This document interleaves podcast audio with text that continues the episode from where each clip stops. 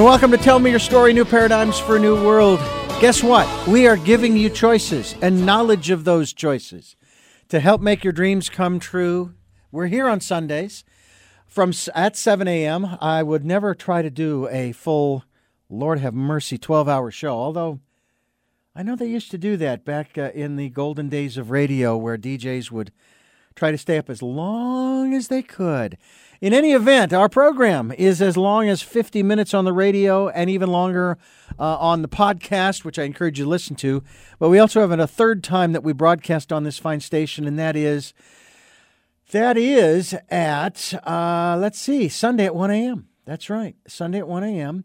And then uh, podcasts are at SoundCloud, iTunes, TuneIn Radio, Spotify, Stitcher, Player FM, Blubrry, and many, many other locations. And uh, we encourage you to listen to the podcast. We encourage you to go to our website uh, as well as our guests' website. And uh, we are going to give that information to you shortly so that you can continue your evolutionary process. And if you like what we're doing and uh, it encourages you, supports you, and engages you as well, uh, and uh, educates you and inspires you, all of those good things, please please uh, do what you can to support us financially. Uh, we have a PayPal and Patreon account, and if you can help us out, thank you, thank you, thank you. Uh, I have been amazed at the support we've been getting during the uh, during this period of time uh, uh, that we are referring to as the um, either the coronavirus period or the COVID nineteen period, whatever you want to call it. Um, these challenging times, these times of opportunity, uh, we thank you, those who have and those who will help us. And I, I, I cannot express my gratitude and appreciation enough when it comes to that because uh, I, I know, like everybody else, how hard it is to earn a dollar. and so uh, for, the, for us to be able to share, uh, I support certain organizations and nonprofits, especially uh, the radio station I got my start in back in Phoenix. And um, but I thank you for for being there and and being supportive of what we're doing. We are going to be talking, and I always put it this way I can't help it, of a subject that is near and dear to my heart. You'd be wondering why transitioning or death and dying would be near and dear to my heart. No, I'm not dying, and I have no intention of leaving anytime soon. But we are going to be talking with a couple of gals who have put together a book uh, that is, I think, going to be really interesting. It's a heart to heart journey through death and the afterlife, and it is entitled Beyond Ever After. Uh, I will say that uh, the greatest, shortest story ever written was Once Upon a Time They Lived Happily Ever After.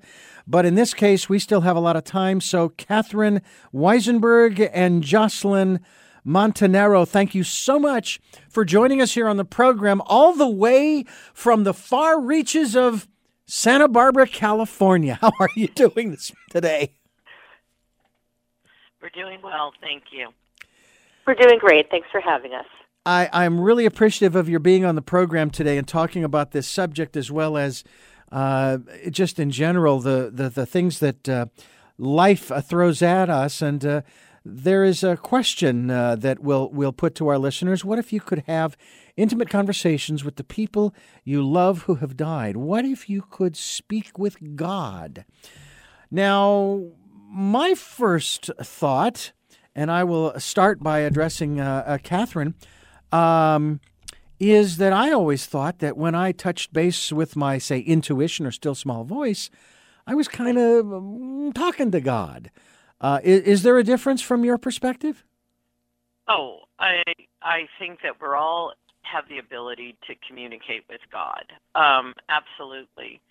Uh, but what I do is a little bit different in that um, uh, God speaks back in in very uh, long terms, let's say, um, and it's like a conversation with God. So um, not in any way to minimize our own direct contact, which of course is the most important thing. And we each have that. But what I do is a little bit more unusual than that in that it's full dialogue. Um, I mean, it's a conversation uh, like what we're having now, is what you're saying. Yes. Wow. absolutely is. Only um, God is far more eloquent than I am in that way. so, and all knowing as you would hope and expect. so, so in other yeah. words, you can't hide anything from God. So you have nothing. You don't have any choice but to tell the truth, so to speak. Uh, well, I mean, it's uh, the you know in our book Beyond Ever After: A Heart-to-Heart Journey Through Death and the Afterlife, there are um, God introductions to every session that we have um, included in our book. You know, um, and maybe it would be good for your listeners to know Jocelyn um, know a little bit about the story in that Jocelyn's husband was dying of brain cancer, and I have this uh, unique skill set. He was in a coma for 26 days, and uh, she reached out to uh, him through me, and uh, they started a dialogue through his death. He actually woke up from his coma, and then he subsequently um, fell comatose again and, and unfortunately died. And the book is about her conversations with him throughout his uh, that dying process and beyond. And there are God introductions in there where you know God talks about life and new life and and how to hold all those kinds of things. So, but yes. Well, now you. it, it's it. Go ahead. It, it it's it is it is beautiful. It's poetic. It's metaphorical. It's direct. It's it just gives us a different way to hold these concepts. So. Okay. Well, now you you used an interesting phrase, um, and I will tell you that that my father, uh, the wise man that he is, at least that's the way I I look at it, uh, shared a lot of great things with me. But one of them was um, this phrase: "Eat, drink, and be merry in moderation." Because nobody gets out of this world alive. So when you say, unfortunately, uh, Jocelyn's husband passed, from our perspective, it's unfortunate. But if it's the natural order of things in the universe, um, it's the natural order of things in the universe. And I don't mean to be trite about it by any means, uh, because I've lost some dear friends over the uh, the years myself, and it was it was heartbreaking. There's no question. Uh, but in terms of our ability to um, to to deal with these events that we face in our lives of others passing. I mean, it's like I know my dad's 89. He'll be 89 in August of 2020. I know he's not going to live forever, and neither am I. None of us do. Uh, and, and it seems as though here in the West, we have the hardest time dealing with uh, the transitioning of uh, a loved one, a fellow human being who we have become attached to in whatever whatever capacity. Can you share with us a little bit about that, maybe that perspective? Well, I think that that really, and that's the feedback we're receiving on the book, is that I agree with you, Richard. Death is as natural as birth. But when people are afraid because they don't know what's happening after they transition, um, they you know they don't know. And uh and and uncertainty as we know even in these times the types of uncertainty that we're going through can breed you know discomfort and fear and sadness and all that all those human emotions. And so um i know from the work that i do speaking and facilitating communication with hundreds of people who've gone on is that it's a transition. It's not an end. But um, so and and that's what this that's what the book which shares Jocelyn's experience through losing her husband, and then um, she uh, Jocelyn. Uh, can you? I love Jocelyn says uh, that was the next phase of my relationship with Kevin. So maybe Jocelyn would be better to speak to that. Okay. Um, Jocelyn? So, well, um, yes, I, you know, the, um, and I, I, when, I mean, there's not really a question out there. You were just talking. So, um, when when Kevin was in a coma, And and you know, if I can, Richard, just take a little step back and kind of give the readers a quick overview of the book, so that they'll kind of understand a little better what we're talking about. Is that possible? Absolutely, sure. So it'll just take me. I'll, I'll try to give my my few minute elevator speech. Um, so um, my husband had brain cancer, and it came back, which it always does. And he um, had surgery to remove the tumor. And in the recovery room, an artery tore in his head, and he had a massive stroke, and everything went downhill from there. And he was supposed to be home in a few days, and 26 days later, we're still at the hospital at UCLA, and he's in a coma. He's had five surgeries in 26 days, all on his brain, trying to fix whatever's wrong, and he's still not waking up. My sister had been friends with Catherine for years and had kept suggesting that I have, uh, they call them writings because she writes down the, you know, information she receives, so there's a lasting record of it. And she kept saying, you know, you should do a writing with Catherine. My sister had done many over the years and had gotten great comfort and insight from them. Um, and the writings you can, um, you know, sometimes they're dialogues with just God, and sometimes other people who are deceased show up. Or in my case, my husband was in a coma; he showed up. Um, but um, and I didn't want to do it because I was so mad at God. If there was a God, I wasn't a believer at that time. And I felt like if there was a God, I'd been praying like crazy. My husband's getting worse. I felt like he was killing him. The last thing I, you know, wanted to do was have a conversation with God or pray to God again. But my sister kept insisting, and so finally I relented because after a month in a coma, you know, I was kind of all out of options. And so I had this uh, session, I guess I'd say, with Catherine. She was in Washington State, and I was in California, and we did it over the phone. She doesn't have to be present for it to happen. It's always available to her. And um, in this, she starts with this God introduction. Then she says, I hear a man's voice. And I said, Well, who is it? And my husband says, It's me, you know, Kevin. And then he tells me that he thinks he's just been in this anesthesia uh, dream, this post anesthesia dream. He had no idea he'd been in a coma, that it'd been almost a month. And so um, when he found, when I told him, when I say told him, this is all through Catherine.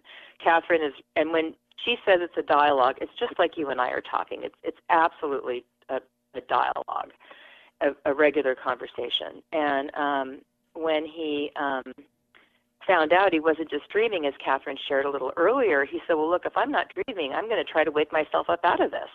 And he did this very uh, smart experiment, which you can read about in our book. And during that phone session, he, he started to wake up. And, um, and then he got better and he started to wake up. And then he, um, unfortunately, the cancer um, reappeared again and he was in a coma again. And then um, Catherine came down to UCLA. We did another writing, and then we did another um, one at hospice with our kids. And the book has six complete writings in them, which are um, um, uh, four when he was alive, but in a coma, and then um, um, two after he died. And um, in them, he just shares the whole experience about what's it like, how he feels when he's leaving and dying, and how he's not afraid at all. How he knows I'm afraid, but he's not afraid. In fact, he he's he feels more blissed out than he's ever felt. And and then we have um, in the book. There's also the writing after he died, where he tells me what he's seen and what it's like and how he's watching us. He knows all the little details about every little thing we're doing, like when my son picked up the guitar and he in the next writing he said, God, I'm so happy that Will picked up the guitar and so happy you bought him a Martin guitar. Those are great guitars. And and I want to say one more thing and then I'm kind of done with my little five minute, probably too long story intro, but um, the reason, the way I knew it was Kevin in the very first writing, when Catherine said, "I hear a man's voice," and I said, "Well, who is it?" And he goes, "Well, it's me. It's Kevin." And I thought, well, you know. And then he asked about the kids. He said, "Well, how are the kids?" And he named them by name. And he said a few other kind of general things. And I thought, you know, my sister could have told Catherine the names of my kids and some general things about me. And I'm an attorney by training, and um, so is my husband. And I just, you know, thought, okay, I need some proof here. You know, I'm a direct experience kind of a person. And so I said to Kevin, you know, what's the last thing you remember? Because I knew if he could tell me something that was personal just to me, I would know that it was really him. And what he said to me was that the last thing he remembered was getting wheeled into the surgery and reaching up and taking Linda, that's the name of the surgeon, Linda's hand and saying, Thank you for doing this, Linda. And I literally, Richard, almost fell out of my chair because after the surgery, you know how the surgeons always come out and tell you how the operation went. Oh yeah. Mm-hmm. To the family, and she comes out and she goes, she goes, everything's fine. This is before the artery tore in his head. She said, you know, everything's fine. But before I get into the details, I got to tell you, your husband is just the nicest man. As we're wheeling him in, he reaches up and he grabs my hand and he says, Thank you for doing this, Linda. And the only people that heard it were me and my two kids. And I never repeated it to anyone because 20 minutes later, the artery tore in his head in the recovery room. Everything went to, you know, you know what. And I just never thought about it again because I was in like crisis management mode. But when he said that, of course, I remembered what the surgeon had told me. And I knew in that moment I was talking to Kevin because there's no way Catherine could have known that. No way at all. And um, and since then, of course, the conversations have been so detailed. I obviously know it's him, and so that's basically uh, the book. And now we can, if we want to talk more about it, you kind of have the context of the whole story. Well, I appreciate that. Certainly, we were we would have gotten to that eventually. But one of the things that I find so interesting, uh, um, uh, Jocelyn, uh, is uh, I guess first I should ask, uh, and again, this entire program, all the questions I ask very respectfully. How long has it been since his passing? It's been six years and six years and six months. He okay. died um, September seventh in two thousand thirteen. Oh wow! And um, he he yeah, it kind of makes me want to cry now talking about it. But I, I just was going to ask you in that regards to uh, your. I mean, you seem pretty together, as it were, telling the story, uh, and and uh, yet I would venture that um, this this process of grieving. It doesn't. It doesn't really end. I mean, I had a dear friend myself. My wife and I had a dear friend who lived across the street from us. Then he lost the lease on on his on the house, and so he we said, "Well, come live with us till you find another place to live." uh, which which he did, and uh, then uh, only a month or so later, he passed away in our home, and he was a very good friend. Oh wow! And it was wow. really, really uh, hard. And I have to tell you that I used to hear the different stories of the emotions people would go through, and I'm thinking, oh, okay, sure, I'm sure that that happens, but you know. I'm I'm a pretty together kind of guy, and I remember the day after his passing, we were laying in bed just exhausted, and I remember waking up I don't recall ever being so angry that he'd left. I mean that eh, the anger just overwhelmed me, and, and I was actually able to be the observer at certain points along that path, um, realizing my I'm angry and wow, I'm really angry. What in the world is going on? Um, are the the emotions you know, Richard, are still just as raw? Well, you know, no, they're not. It's it's it's funny you say about the ang- anger because in the book you know, a lot of the book is about, um, and this, I'm not saying like Marsha, Marsha, Marsha, it's all about me, but, you know, when Kevin was dying, I was, his main concern was how angry I was at God. And, mm. and, and he, he kept saying, you know, death isn't a failure. And I, and, and don't, this isn't a punishment to you, although it feels like that, because that's how it feels. It feels like a punishment It feels yeah. like something has gone wrong. And I think anger is the most normal initial go-to response that people have because it's just so overwhelming the emotion that you feel. And and even six years later you know I, I mean writing this book i relived all those moments over and over and over and over again writing it and then the editing process and everything. And but sometimes like just saying it i was thinking that six and it made me feel teary. And i think it's because you know, like now with this, you know, coronavirus, I think, God, I, I wish he was here. You know, all those things that happened. I just, I just wish. I mean, I know I still have support, but it's not the same. You no. know, as when they're right there next yeah. to you. Well, so uh, there are times that are more challenging that I just think, God, I wish he was still here. Yeah. Now, you know, my, really my, here. Yes, I hear you. Really here. You could hold him, touch him, hold his hand, hug him, and so forth. Get a hug from him, and so forth. I got a yeah. text from my wife last night. Uh, now she's home. Uh, and uh, she's been asked to stay home by her employer. She's in the medical field, works in cardiology. Uh, they thought they were going to call her in for a day this week. They still might, what have you. But uh, I was in the studio taking care of some production, and I got a text, but I didn't see it till this morning, that says, I'm alone all day. How long will I be alone at night? And it was only because I was in the studio for 10, 15 minutes doing some production, and, and I'm still here. And I, of course, sure, assured her, I says, You're never alone. I'm always with you, even when I'm not here. But it, it isn't the same thing. It really isn't uh, when you want that connection. Do the conversations, do they help you uh, in terms of um, moving through from day to day? Uh, at, I mean, at the very least, you have that. Is that is there any solace, any comfort? Oh, that?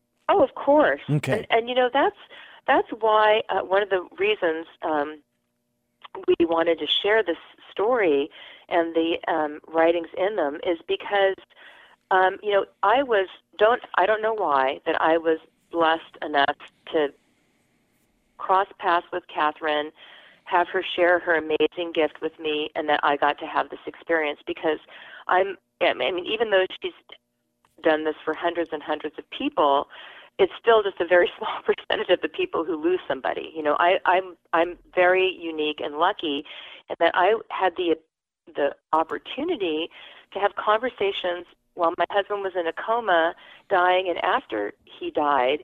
And so I know because of all of those that I'm not really alone and that he is always with me and he does know what's happening and he is always watching and participating, you know, as he can. Mm-hmm. And there's stuff like that in the book too.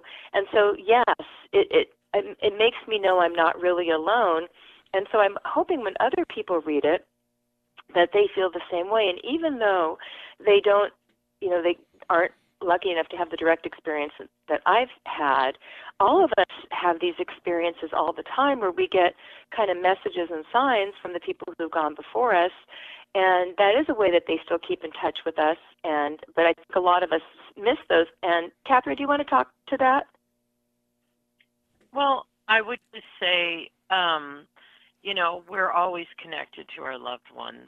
And while there's sadness and grief and, and all that's natural, and, you know, we are always connected to the people we love through the portals of our heart. You know, that person that we lost lives on in our heart and that's the vehicle for us to connect with. Whether you have a someone like myself who can solidify that in a in a more you know tangible way or not um so and yes they do send us signs and we all have those experiences and that's what we're finding with the book is people are coming out and saying you know i remember when my grandmother died when i was 12 and I um, was in the kitchen and I felt her near me and I smelled the cookies that she used to make and share with me. I mean, just all kinds of, we've all had those experiences that our mind says, what was that? You know, and we try to dismiss it. And Jocelyn mentioned the direct experience piece. And I think that when we, is a connection, and we have them with people who are alive you know, they don't have to be dead just to feel somebody sending you a message or a love or thinking about you. How many times have we all, you know, thought of someone from high school or, you know, a couple of years ago or whatever, and then they call us or whatever. So we have these hearts that that are amazingly um, powerful and uh, allow us to stay in contact and connection. And it's our hearts and souls that transcend when we die. Even though we lose our body, we don't lose ourselves, we don't lose who we are, and we don't lose that ability for love to reach all those places that the mind or the linear world perspective can you know, tells us that it has to be. So, um, you know, uh, and you know, Richard, they send us signs, uh, signs like you know, um, uh, can I tell, the, can I tell the one in our book, Catherine? Sure, sure. Okay, so sorry, I coughed. After the um, um, Kevin died, he we had a writing um, where he told me all about the death experience and what it was like where he was. And then the next day was my birthday, and he sent an unsolicited writing, which I didn't realize at the time. But Catherine gets these unsolicited messages from people who have connected through her before if they want to help send send a message to someone. And so he, uh, on my birthday, the next day, he sent a message, and he told me that he was going to try to send me a sign and keep my eyes peeled. And so I was like literally like looking in the closet and stuff, thinking, you know, what's he going to send me? You know, some kind of sign. and oh, I didn't know. You know, I knew I was new to all this. And so a couple days later, I was in the living room with my kids, and I heard our two dogs. We have a Doberman Pinscher, a Doberman Great Dane mix, and a German Shepherd. These dogs are huge. And they're in the backyard, and they're they're barking furiously, and they're jumping against our fence, and the fence is lunging back and forth. And there's a squirrel sitting on top of the fence, and they're trying to get the squirrel and the squirrel is just looking at me through the window. I, I'm like, oh my! God. I look outside to see what it is, and there's a squirrel on the fence. It's looking right at me, like eye contact. And we're just staring at each other. And the squirrel's not moving while these two big dogs are trying to get it. And I even said to my kids, "Look, it's Kevin." I knew it was Kevin because he had this thing for squirrels. And I'd never seen a squirrel in my backyard ever. The 15 years I lived in this house before that, I'd never seen a squirrel. Mm. And I, the squirrel on the fence just looked at me for minutes. And then it just calmly walked away as the dogs are trying to make it a, you know, squirrel McNugget. and I, I knew it was a sign from him because he had this thing for squirrels. And every time he would see a squirrel, he'd point to it. He'd put nuts out for them when we were in the mountains. And he just he grew up in New Jersey, so we, he missed that in California that we had all those big tall trees, at least in Santa Barbara. Could see squirrels everywhere. And then the next writing, he I he said the first thing he said, he goes, "That was me. That the, the, the squirrel was a sign from me." And I get them all the time. Like I'm in the car and I turn, I'm thinking about Kevin, and I turn on the radio, and the first song that comes on is "Brown Eyed Girl" from Van Morrison, which he always attributed to me because I have you know brown hair and brown eyes, and just all these little things along the way that just happened, but if you pay attention to them, you'll see that the people who have gone before you, you know, they do send you little things. Like Catherine was saying, you walk into a room and you smell your grandmother's perfume, and she's been, you know, dead for 10 years, you know, and people have those experiences all the time, but they don't really talk about them because they think, ah, it's just a coincidence or that can't really be what happened. And since we wrote this book, we put it out there on our website, um, beyondeverafter.com, we invite the people readers to share their stories that are similar and we've gotten so many stories where people say, you know, I my my dad always loved red robins and I was in a different part of the country and I didn't know that he'd been in an accident, but all of a sudden and died, there's this red robin in the winter like tapping on my window and I look and there's this robin. It's just sitting there tapping the window, look at me and then I find out, you know, ten minutes later my dad's died. So people have these experiences all the time, and we're we're just hearing about them all. And that's the way that I know, at least, that he's still with me and connecting with me outside of these writings. Mm. When we come back from our break, we're going to continue our conversation with our two special guests here on the program, talking about this process of transitioning. and we're going to talk with uh, Catherine uh, Weisenberg as well as uh, Jocelyn Montanaro, and we're going to talk more about Beyond Ever After, a heart to heart journey through death and the afterlife. We're going to get more information about that because I know that many people are intrigued, and, and I will just share with our our guests that uh, for me it is um, one of the one of curiosity. When i hear somebody passing i want to know what the heck they're going through. What are they experiencing? I don't want to go with them. I just want to have that experience. And we'll talk a little bit about that as we continue here on tell me your story new paradigms for a new world. I'm richard dugan and you know i say this every every time we do these programs. We'll be right back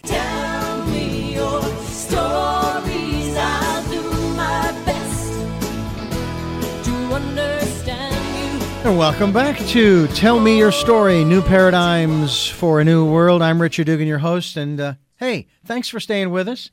Uh, we're going to have some uh, interesting conversations in the second half of our program. Uh, if you're listening to the podcast, which I hope that you will do, uh, you're going to hear a lot more because our guests. Uh, who just so happened to be right here in Santa Barbara, but due to circumstances, um, on the one hand, uh, ladies, I would uh, say beyond our control, but actually they are within our control. Catherine, you'd probably be able to address that. In that, a lot of people, uh, and I'll use the example of Mercury in retrograde as it comes as it applies to uh, astrology. Most people, when they hear that phrase, uh, Catherine and Jocelyn, they go nuts. They freak out. Oh my God, the world's coming to an end. Mercury in retrograde. And uh, over the last few years of uh, conversing with astrologers, numerologists, and so on and so forth, they're all saying, uh, no, it's a time of observance, to observe what's going on, not only within yourself, but around you. Uh, it is not, and it is a time for opportunities. And I'm wondering, uh, before we uh, jump over to Catherine Weisenberg and uh, talk about, uh, I'd like to talk about the work that she does. But Jocelyn Montanero, I want to th- ask you, what kinds of, I'll put it this way, opportunities, okay, have presented themselves not just in light of uh, your husband's passing, but also of your husband's uh, experience uh, pre coma, coma, and then transition and so forth. What opportunities have you been able to observe for yourself as a spiritual being going through this uh, this world earthly process? Well, for me, that's a loaded question because I never really thought of myself as a spiritual being, and um, I, um, as I shared a little earlier, I, you know, when Kevin got sick, I was um, not really a believer in much.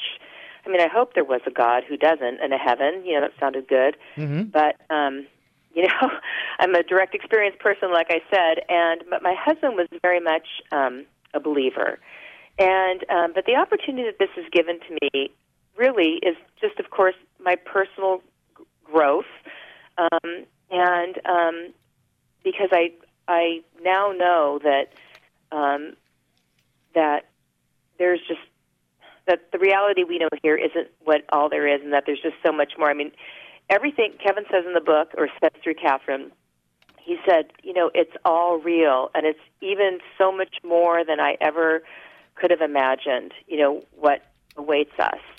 And so, I mean, I, I think the main opportunity for me, and it's probably not an opportunity, but it's just a lens I now view life through, is, um, you know, I don't fear death.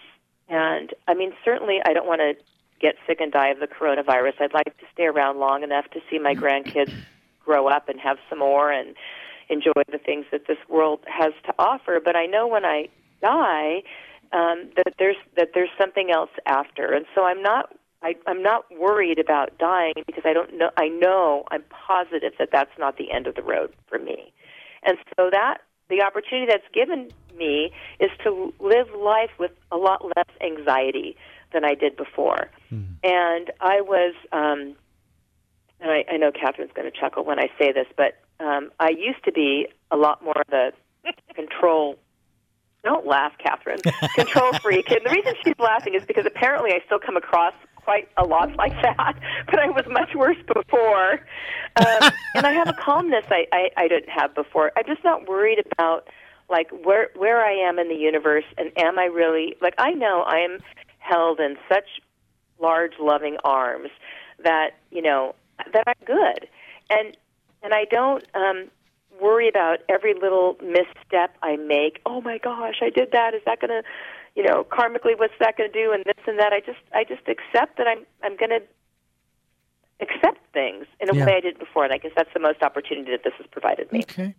Well, I have a and great. Jocelyn, uh, go ahead about what Kevin told you about you two will be reunited. Yes, and so in the first writing he had um, after he died, you know, the ma- the one thing I wanted to ask him the most is, "Am I going to see you again?" Because I had this fear that I had, you know, um, angered a God I didn't really believe in by being angry at him. And I just thought, you know, my punishment, because I'm still in this, you know, punishment mode in my head about how all this was, was that I wasn't going to get to see Kevin again. And and he said, no, of course. I, he said I had a long talk with God. We're going to be together again, and it's going to be as if not one second has passed, like less than a blink of an eye. And so for me, knowing I'm going to be with my husband again, um, that's really carried me through a lot of times when the days just felt really long and I felt just so overwhelmed trying to manage it all as a single mom by myself. I mean, when Kevin died, my son had my youngest son had just turned 13.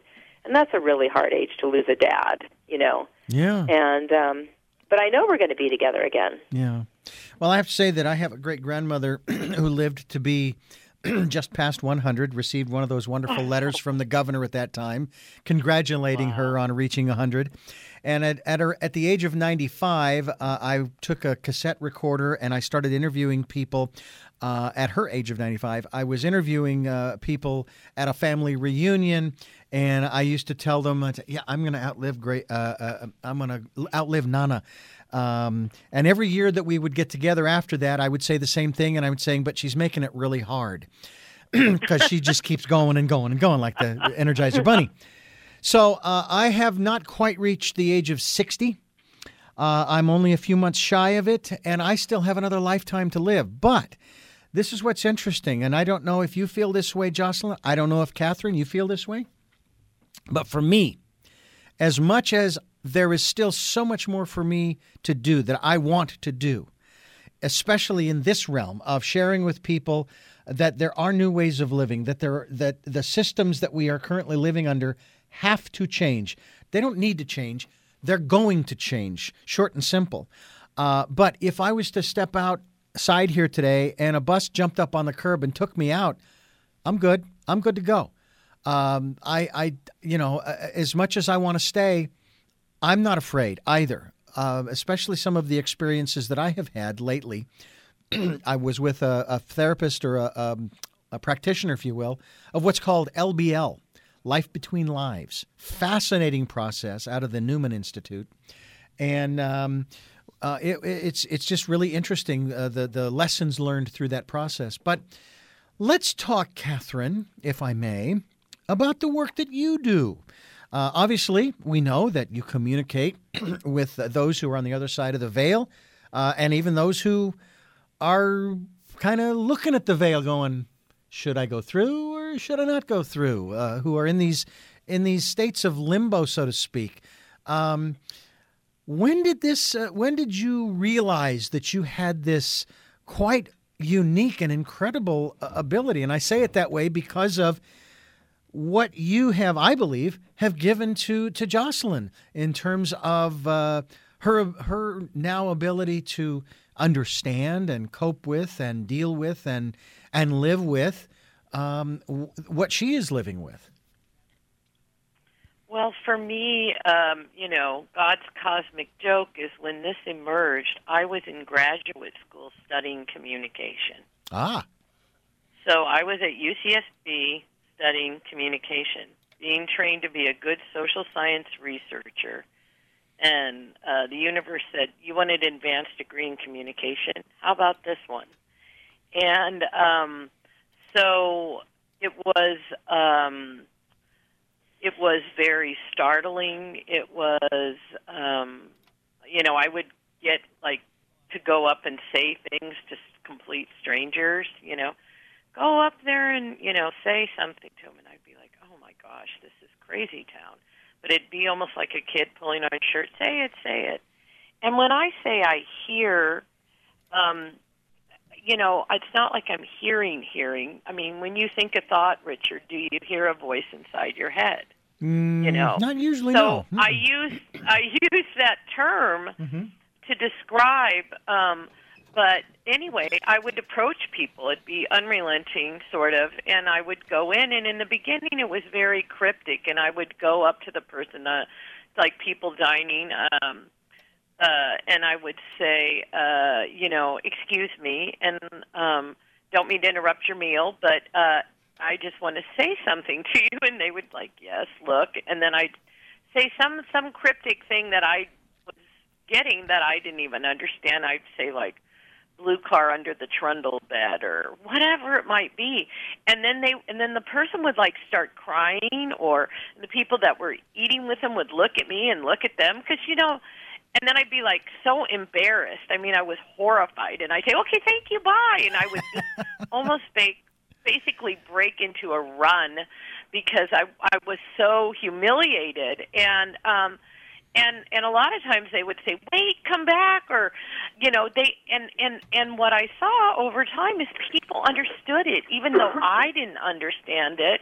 And and it was meaningful to them. And i had a lot of un, otherworldly experiences um and what was a cryptic message turned into you know one hour two hour dialogue. It a conversation like we're having. And uh so and I knew um, I knew that I couldn't be losing my mind because I couldn't get strangers to collude in my insanity. I couldn't get complete strangers um, to authenticate this stuff. Um, and so, you know, I went through the whole motions uh, like most people. I'm like, oh my God, I'm being possessed by the devil. What is this? Oh my gosh, you know, is this evil? Is this whatever? And I had a friend here in Santa Barbara, a lady I really loved and um, still do. She's probably 98 now. Um, and uh, she she had these two priest friends that um, were priests and psychologists, and she said, "I want you to talk to Father Ed and Father Pete." You know, because I was distressed, mm-hmm. and she was like, "This is a gift of the Spirit." You know, don't be worried. This is, a, you know, it's like easy for you, you know, to say. yeah. And uh, mm-hmm. I I talked to them, and they said, "Oh, you know, well, how do people respond when you approach them?" And I said, "They, you know, they thank me. They're grateful. They understand, you know." And they said, "So you you don't see ill effects?" And I said, "No, except for I'm you know scared.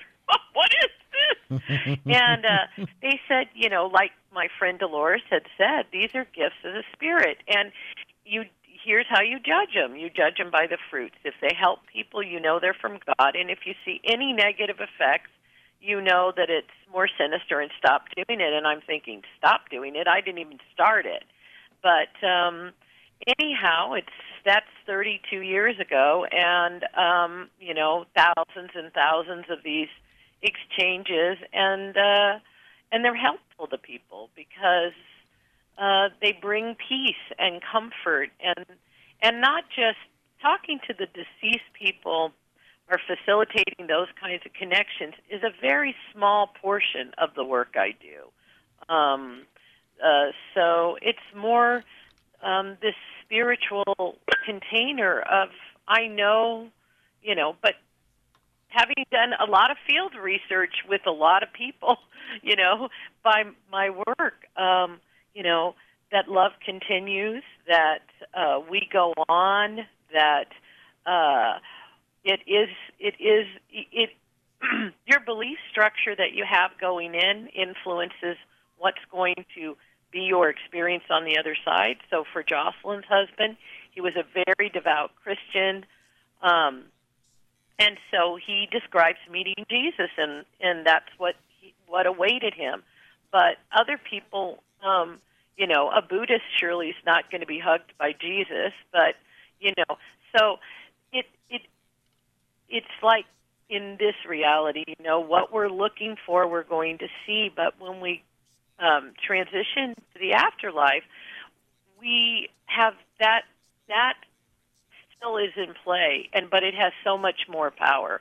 I want to share one quick thing. I did a writing for a woman whose son was 21 and died, and uh, she talks to him and uh, through me, and he said, you know, I don't want to be one of those rockers he said, you know, those rockers, they get there and all they want to do is sit in the rocker and watch all the people they love. And this kid's off on adventures and he's always telling her about, you know, he's like poured down into the ice glacier. I mean, all kinds of crazy stuff. Mm-hmm. But, you know, whatever. And uh and but some people just want to watch their family. They want to be close, you know. They don't uh, so everybody gets their own afterlife, you know, and and it's evolving like here. Yeah. So it is it is interesting how there are those who have that uh, innate ability to connect us with uh, our loved ones. I the only connection that I have had to uh, actually there have been two. One was an audible dream I don't remember any images with it. And it was of a dear friend who I described earlier who passed away in our home. And um, when my wife and I went on our honeymoon, and we were uh, on Aran Island uh, off of the coast of uh, Ireland, uh, just off of Galway, um, it came rushing back. And the dream basically was the audible sound was of this friend's voice saying, Don't say anything bad in front of Bridget. Well, we were uh, at this area called the Five Churches, and my wife calls me over, and I'm I'm I'm at one of these altars where they have this big stone, circular piece of stone that I jokingly said, "This was the first wheel that man created here." See, the Irish they were the first ones to create the, uh-huh. the wheel. Uh-huh. As a, every nationality does that. You know, the the Russians will say, "We created the first wheel." Anyway, uh, so uh, my wife calls me over to this one tombstone that's flat on the ground. She says you're not going to believe this. And so I walk over there. She says, Read the name. and uh, I looked down at the name on the tombstone. I put my hand over my mouth and I walked away. Now, my wife's maiden name is McDonough. The tombstone read Bridget McDonough. And I just thought, wow. So I won't say a word. I'll just stay quiet. The other experience was actually a visual dream of things that I didn't do at that time. I didn't drive, and I didn't own a, a, white van. And I was there on the freeway, turned off into a big forest, and then it opened up onto a meadow. There was this beautiful stone house. I went in. There was my grandmother on my mother's side, who I was very close to. And she didn't say a word, but she reached out. We hugged, and it was as if to say, Everything's okay. And this was years after her passing. So those are the only two. Go ahead. Yeah. That's what we hope, and that's what readers are getting from this book, is to trust your experience, to trust when you feel it. You know, we're so uh, so mind based, you know, and so. Yeah. Uh, you know, if I can't see it, touch it, feel it, only the five senses and the mind's the governor that says what's real and what's not real, which is why people are struggling in this time. I mean, our mind are, is having to catch up with we're all at home in our houses. You know, we're all uh, under this protective order. So, you know, the mind's like, well, you know, the mind's always wanting to tell us what's real and what's not real, but our hearts are really the whole deal your grandmother, you know, any kind of intuitive place. I, I think that comes from our hearts. That's a greater sensor. It can sense all kinds of things yeah. that our mind won't let us uh, understand is part of is is a it's a bigger apparatus. So the mind gets threatened because what if I really realize that with my heart I can reach across to my sister in New York or whatever and and connect with her in a way that the telephone or FaceTime or Zoom will never allow me to do. Mm, and so we all have that capacity and um, I recently did an IANDS talk here at our local Santa Barbara uh, chapter that's on SoundCloud. And Jocelyn and I have another IANDS SoundCloud of the story up on SoundCloud through Santa Barbara IANDS. But anyway, that whole thing was about this idea that the more we can open to the possibility to soften our gaze, to be the open palm, to not go, that was just grandma, I just imagined that, you know, whatever. To have ourselves know that those are real, it, it ter- brings tremendous, tremendous comfort, and they are real. Why? Who says they aren't real, you know? And they're some of the most intimate experiences we have. Sometimes, mm. you know, yeah, these loving connections with people in this life and the other life. Well, I and would, with God, like yeah. you were saying. Yeah, I would say too. Yeah, Jocelyn, that uh, there are no uh, uh, accidents. There are no coincidence. Matter of fact, I re, I re, uh, you know how the British they will say laboratory as opposed to laboratory. And of course, they always say mm-hmm. it wrong, you know. Well, I say instead of coincidence, I say coincidence. That mm-hmm. everything is there's a reason for everything. We just don't know what it is and that's the beautiful thing. And of course uh, there are no accidents that the three of us are here on this program today. I we also promote IANDS as well. We've had uh, barbara on a number of times to talk mm-hmm. about this. We've had a number of people who have had near death and out of body experiences. Uh, matter of fact uh, one of the things that was so gratifying to me and gave me hope as far as christendom be- uh, beginning the process of being a little more open minded about experiences, period, was I interviewed a fundamentalist evangelical Christian gentleman who actually induces out of body experiences. I says, Where in the Bible does it say that? Now, I wasn't being cruel or anything. I was really seriously asking him because he knows as well as I do you don't do it if it ain't in the book. He says, There's no place mm-hmm. in the book where it says you can do that stuff, but I do it anyway because it helps me, because it serves me right now. And I thought, wow, okay, then there is still there is still hope for the human race in that regard. But one of the things that I find so interesting is our inability as human beings on this planet. And I brought this up early in the program too, to deal with this subject. Uh, there was a beautiful documentary. I don't know if either of you have seen it. I think it was on PBS about death. And they traveled the world to film different cultures and their experiences of it. One of my favorites was a tribe, I think it was in Central or South America. And they allowed the documentary crew to come in and they began and they filmed everything that they were doing up to a point. They were then asked to leave and they asked why. It says because the next part of the process we let out the anger. We get very violent and so forth. And we don't we cannot guarantee the safety of you and your crew. So they left. They honored their request for them to leave and they left.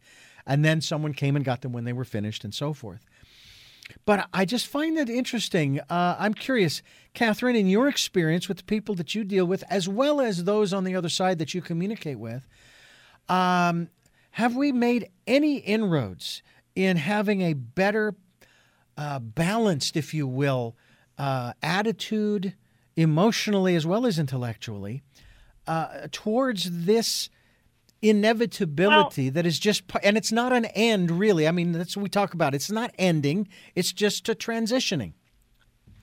Well, there are a few different things. You know, we are very blessed here in Santa Barbara, and I would say many places if they have hospice support. We have tremendous support here. Um, so I think that death is being more normalized as a way to hold it gently. People are being with people as they die. I mean, that's the most difficult thing in Italy right now is they can't, you know, any of us who have been with someone as they're passing, you you can feel that something's different. That is sacred space. The whole energy changes around that. So I think that um, that yes, we are. It's more acceptable, and I also think that there's an age factor that's at work here. That the older that you get, the more you've experienced loss and you've experienced death, and so I think you build a bigger uh, container for holding that experience. You know. Um, and so I think, yes, we have, but I do think it's all very individual um, in the way people do it. And it's as natural as birth, you know. And celebrating someone, I like when we shifted from just not a funeral, but a celebration of life. Even even that terminology and the way people handle it in the last I don't know how many years is is a testimony to that being as all things, you know, gratitude is a balm. It is a salve. It is a place that warms and nurtures us. And so being grateful for what the person sad because they left, but grateful for what they share and what you've you've had together. So I think there are things that are happening. Um, my uh, sister-in-law was diagnosed with lung cancer, and it was her wish to die at home in our house. She was a single woman, and my daughter was eight at the time. And I had some friends, and we said, "Sure, we can do that. We'll bring you home." Got the hospital bed, did it all as she wanted, and I had friends of my daughter who was in elementary school at the time that just thought I was terrible, an awful mother for exposing my child to this front row seat of death. And I said, you know, death is part of life. You know, we're going to love her and we're going to love her till the end. And um I remember my daughter after this, you know, some weeks and she was very close to her aunt said, "Mom, how long is it going to feel like this?" You know, she didn't really have the words to describe.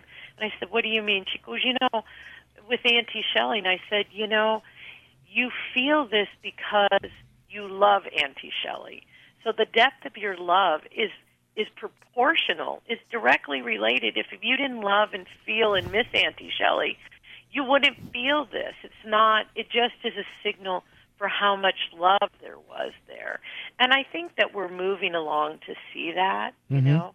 But we're very youth cultured, so I think that Yeah. death is the enemy. I mean, Kevin told spent, you know, much of the portion is Kevin's own words, coaching, literally coaching Jocelyn to how to navigate his death and how to be after. And he's like, I have no regrets. I'm fine. What you were saying earlier, you know, I know that you're feeling this, and you know, uh, so you know now there's death doulas. There's all kinds of things being done around death, and you know, I think that's going to be the hard part of this virus. Is just what you said. People are not prepared, and we're not prepared to scale to to get death on large scale I have a our country. I have a question for you, Jocelyn, in just a moment, but uh, I encourage people to uh, get a copy of the book Beyond Ever After. And the website, beyondeverafter.com, is the uh, place where you can go. It is a heart to heart journey through death and the afterlife. And uh, it's a lot of little chapters uh, put together in this wonderful little book, conversations that uh, uh, Jocelyn had with her husband, Kevin, uh, during a, a coma that he was in, as well as after the fact. Um, one of the things I wanted to ask you about, uh, Jocelyn, was this.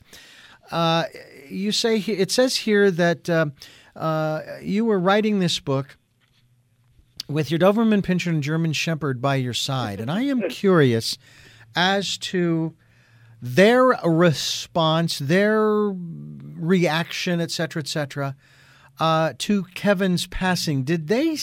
I, I'm curious as to whether or not, uh, and I know Kath, Catherine can confirm uh, this or uh, expound on this too, but I want your your comments first.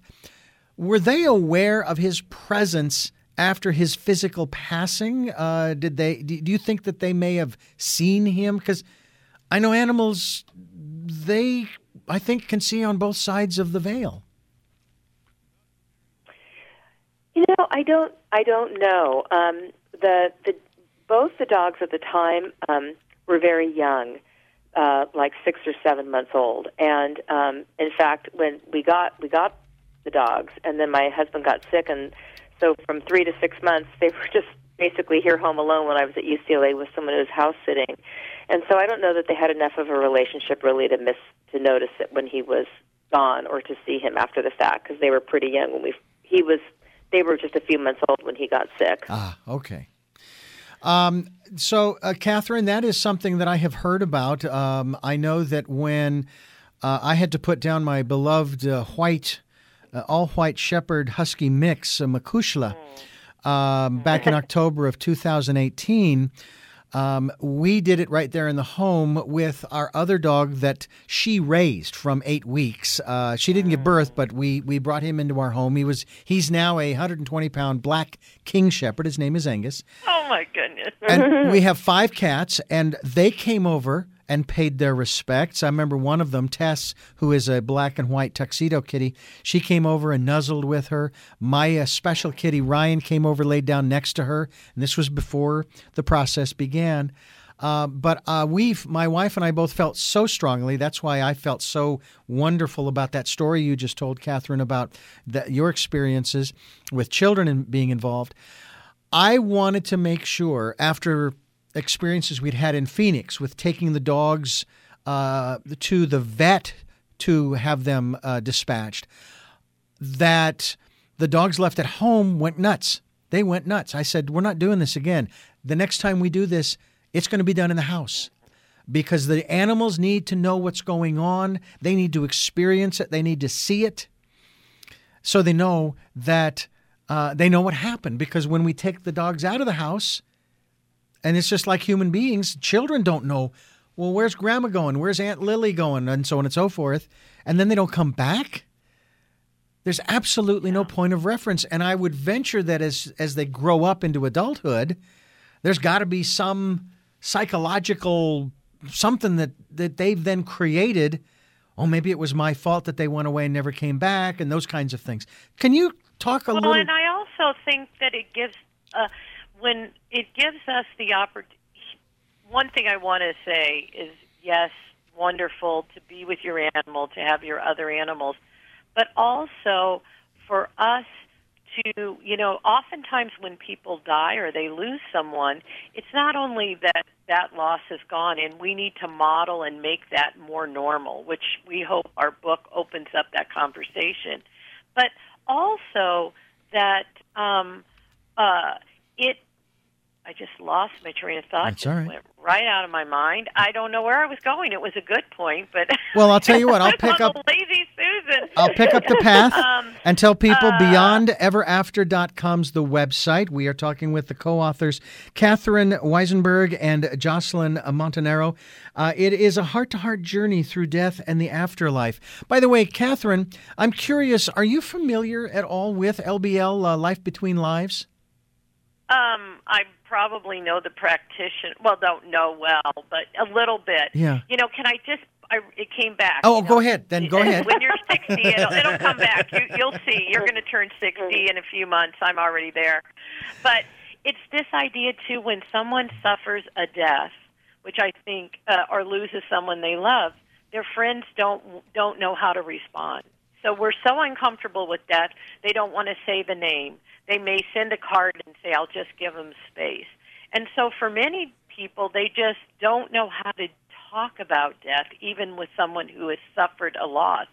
So sometimes people who have suffered a loss, their friends and whatever give them too much space, back away, don't want to say the name, feel like, well, if I bring him up or this memory or that memory of the person, it'll just make them sad, so I won't. So I just want to encourage your listeners to, you know, people who have lost someone, who have lost a death, even of a pet, they know the person's gone. You can say, wow, Bob, I miss Bob. I, you know, because sometimes people just cease to act as if they ever were because they don't want to hurt the other person. Oh yeah. Um, and so I think the way that we can be with each other when someone suffered a death is in all that candor, you know.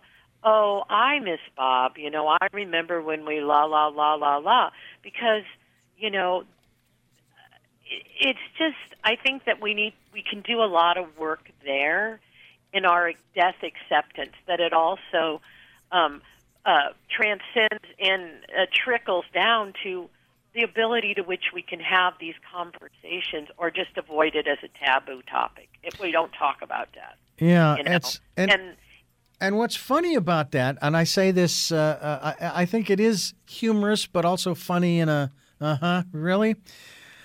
We not we have trouble dealing with the process of transitioning as much as we have trouble with the process of how people come into this world, sex, and would you have a? Ch- I mean, how many children are in the birthing room when mama is giving birth? Why not? So that they can see where baby brother or baby sister came from. Oh no, uh. because that's exposing mother to, and it's like, really? Uh, it just I know that there are other cultures around the world that they don't have a problem with this, and they look at us in the United States and the West, and and they're going, "Boy, you people need to grow up." yeah, It's It's uh, very, very, very interesting. We are fast approaching the end of our time together, and I can't thank the two of you enough for participating in this program. I think this is important. Uh, I think that it's important if you, listening, pick up a copy of Beyond Ever After. Go to beyondeverafter.com. It's a heart to heart journey through uh, death and the afterlife. Catherine Weisenberg and Jocelyn Montanaro are my guests, and uh, we are most appreciative of them joining us. I'm hoping that the next time that we uh, talk, that we can actually talk face to face. I'm hoping that at that time we'll be able to come have you come in studio, or right. or at the very least, this would still be doable. Grab three uh, uh, three chairs, go out to the beach, grab my recording devices. We'll we'll have the proper distance between us, and have a wonderful time out there uh, conversing more about this subject right. because uh, this is something that, that, again, I feel very strongly about. Uh, I'm going to go through it someday. I'm hoping way down the line. Um, right. Because I want to see some of the changes that our society, our civilization is going to go through in the next 20, 30 years, uh, maybe because of this this current virus. Maybe Mother Nature is saying, time to change. Uh, and, right. and we don't have any choice anymore. I mean, I've I, I, one of our slogans is giving people choices and knowledge of those choices. Well, Mother Nature is now giving us the choice. You either adapt. Right or you can you can get off the globe, and that's your choice. Right. Uh, matter of fact, that's one final thing I want to ask you, um, Kath, uh, Catherine. The medical community has a really hard time of knowing when to say when. Do you see that many people on the other side um, who maybe went through that kind of a process with their physicians through the process, and certainly Jocelyn, I'd love your input as well as regarding Kevin um, that there has to come a point when the patient, in essence, is saying, Uncle, and the doctor finally listens and saying, Okay, we're, you know, and forget about the, what is it, the DNR or whatever it is. Um, just, we, we show more compassion to our animals. Mm-hmm. Right. Yeah. But, but you know, I think that that I think that's why the DNR is important, though, because Mhm. I've dealt with so many families that have to had make those difficult choices, whether they realize it or the physician said this is it. Mm-hmm. And even now, even at this time, the hardest, hardest thing for someone to de- to deal with is having to take somebody off a ventilator. Yeah. So we all can make our choices, and we do our families a big fat favor, and especially now, especially now, to say, this is what I want, this is what I don't want, and then their family to respect their wishes. Mhm. Because if you have to watch your loved one suffer, you know, people say I'm not going to kill them. So I think it is a pivotal time for that.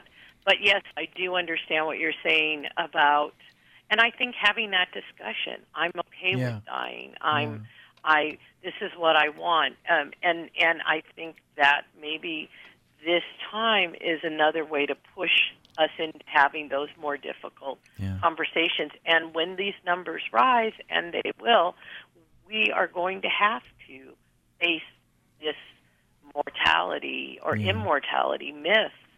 Um, so Yeah. Jocelyn, let me get your input on this before we break before we have to wrap up. Well, you know, I uh, Kevin had a uh, advanced directive, and it, um, it it it it didn't really help. And the reason it didn't is because, um, you know, at least for uh, us, for him, what happened was, you know, things went bad incrementally, and so something incrementally goes bad, and they say, okay, this is this is gone bad. This is how we fix it. This has gone bad. This is how we fix it. And so you make these little decisions along the way, and then you end up a month later, like where I found myself. He had a trach tube. He had a feeding tube. He was in a coma. He would have never wanted to be like that.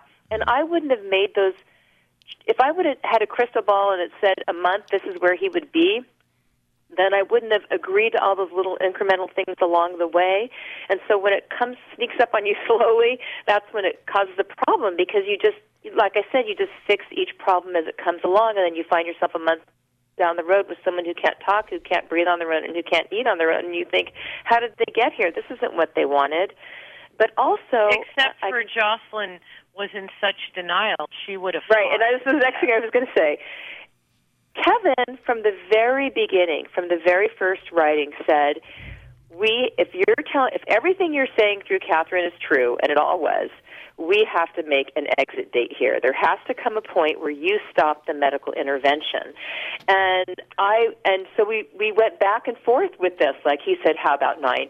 I, I said, "How about ninety days?" And he said, "How about 60? And you know, we're both attorneys, and I'm saying no, and he's saying we need to You negotiate. can imagine and how I fun that was for me. Yeah, you know, and and it's and it's because you you don't want to let go. Yeah. You know, even when it's horrible and there's just this train wreck of cascade of problems, you have hope. And it's really hard to let that go. And Yeah. he kept saying to me, "You have got to let me go.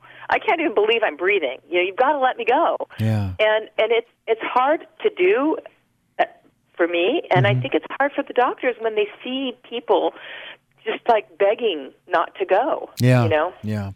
We only have about four or five minutes left. So, uh, what I'm going to do is um, thank the two of you for joining us here on the program and sharing your story here, Jocelyn, of Beyond Ever After, a heart to heart journey through death and af- the afterlife. BeyondEverAfter.com is the website. I have three final questions for each of you, and I'm going to flip Uh, it around Can I just very quickly. wait, Go ahead. It's on Amazon as an ebook, so don't don't worry. You can get it without touching anyone. go to, go to Amazon. It's a it's an ebook or uh, Kindle or so. Uh, sorry. Uh, soon to, soon to, soon to be out as an Audible, I hope.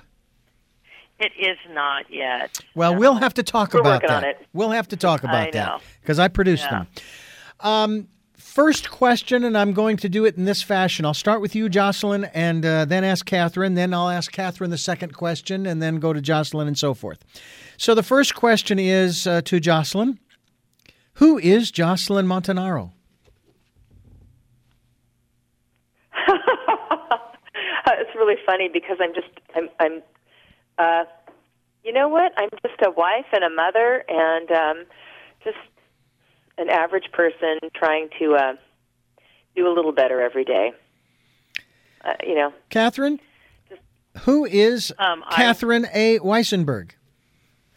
I'm a spirit. I'm a person. I'm a human who tries to do my best to love and serve everyone I come in contact with. Now, this question is to Catherine again. Wait, hold on. I Yes. want to change my answer to what she said. okay, go ahead. Okay, fine. Uh, so, Catherine, what is it that you hope to or want to achieve through the work that you are doing now? For everyone to be empowered to know that they are spirit, that we are all connected, that love lives on in all realms, and that the work that I do fosters that connection and reminds people of who they already are and what they are. Uh, Jocelyn, same question to you. What is it that you hope to or want to achieve through the work that you are doing now? I would hope that um, people now feel how I feel and know what I know, which is that death is not a failure, and that when we leave this world, there's something even better on the other side, and I'm certain of that. And then the final question, first to you, Jocelyn, and that is what is your life's purpose? I think it's shifted over time, and I, I mean, when I first had kids, I thought my purpose was to be a good mother, but now I think my purpose is to get this message out. Kevin always wanted to um, take a missions trip and wasn't able to do it because he was so sick. And I really feel like this book is the missions trip that he never got to take, and that the messages in there can help everyone, especially in times like right now where everybody is so fearful. So the purpose of my life right now is to get this message out there. And to you, Catherine, what is your life's purpose? Um, my life's purpose is to share the gifts that I've been given, to express and be fully present, to love, and to serve all that I come in contact with and to serve God. Catherine Weisenberg and Jocelyn Montanaro, I thank you both for sharing with us Beyond Ever After, a heart to heart journey through death and the afterlife, available on Amazon as well as through uh, Beyond Ever After. You can certainly go there, read the blogs. You can also tell them your story, and we encourage you to do that. And I want to thank the two of you for joining us, and I want to thank you for listening to Tell Me Your Story New Paradigms for a New World. We are giving you choices and knowledge of those choices to help make your dreams come true. And until our next broadcast podcast, love to Lal.